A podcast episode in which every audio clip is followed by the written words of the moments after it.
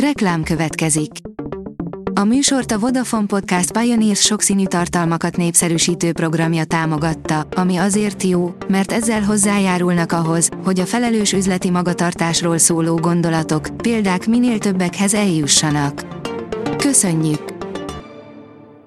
Reklám hangzott el. Szórakoztató és érdekes lapszemlénkkel jelentkezünk. Alíz vagyok, a hírstart robot hangja. Ma január 25-e, Pál névnapja van. Rá sem ismerni, megmutatta nagy fogyását a népszerű színész, írja a hiradó.hu. A Fargo, a kutyakarmai között és a Breaking Bad sztárjára szinte rá sem ismerni, befestette a haját és öltönyből is néhány mérettel kisebbet kellett vennie. Pamela Anderson azt állítja, Stallone luxusautót és lakást ajánlott neki, hogy legyen a csaja, írja a Mafab.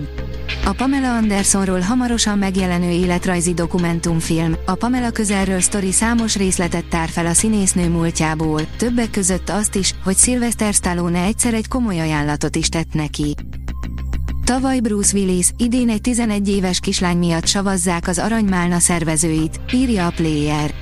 Immár 43. alkalommal adják át az Aranymálnát, amit az elmúlt 12 hónap legrosszabb filmes teljesítményeinek osztanak ki a szervezők, de ha így folytatják, hamarosan elsöpri őket az internet népének haragja. Nekik kellene Oscar díjat adni és ők győzhetnek tényleg, írja a 444.hu.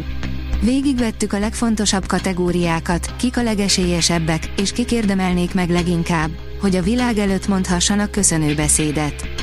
Lehet-e Oszkárt kapni a legnagyobb ambícióért? A Librarius kérdezi, Kéti Melua szerint az élet csodálatos. Higgyünk neki! Kéti Melua újra gondolta, majd a saját előadásában felkínálta a nagy érdeműnek, hogy átéljék ők is az élet csodálatosságát. A könyves magazin írja, a holokauszt túlélő Brooke Edith szerint a kommunikáció világában éppen a generációk közötti megértés lehetetlenült el. Dokumentumfilmet mutattak be az Olaszországban élő, magyar származású Edith Bruck életéről, amelyet Ferenc pápa is méltatott. Bruck korábban József Attila, I. és Gyula és Radnóti Miklós verseit fordította olaszra. A Sziget szellemei, Colin Farrell Oscar díjra készül, írja a Coloré. A Sziget szellemei egy Írországban játszódó sötét hangulatú vígjáték, dráma, amelyben ismét összeáll Martin McDonough, Colin Farrell és Brandon Gleeson. Az in.hu írja, neveletlen hercegnő 3, csalódást keltő hírek érkeztek Hathaway-től. Bár a Disney tavaly novemberben zöld utat adott a neveletlen hercegnő 3-nak, továbbra is kérdéses, hogy mikor érkezik.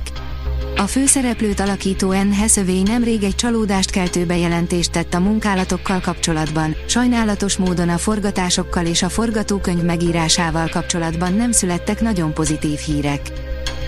Az ukrajnai háború kitörésének egyéves évfordulóján tart koncertet a Szent Efrém férfikar, írja a Márka Monitor. A kétfélidős hangversenyen többek között felhangzik a kar egyik tagja, a kárpátaljai születésű pap Viktor erre az alkalomra írt kompozíciója, a Requiem ukrán és latin nyelven, valamint Liszt Ferenc ritkán hallható férfikari requiemje, amit két gyermeke és édesanyja elvesztése után írt a mester. Hangorkán csapott le Miskolcon, írja a Telex. A Miskolci Szimfonikus Zenekar koncertjén a fiataloké volt a pálya, a Művészetek Háza túlélte Rachmaninov második zongora versenyét, de lengett a csillár. Hihetetlen energiák szabadultak fel. Két napos koncerttel ünnepli 90. születésnapját Willie Nelson, írja az Index. Nelson mellett több tucat előadó, köztük Neil Young, Nora Jones, Tom Jones vagy Ziggy Merli fog színpadra lépni.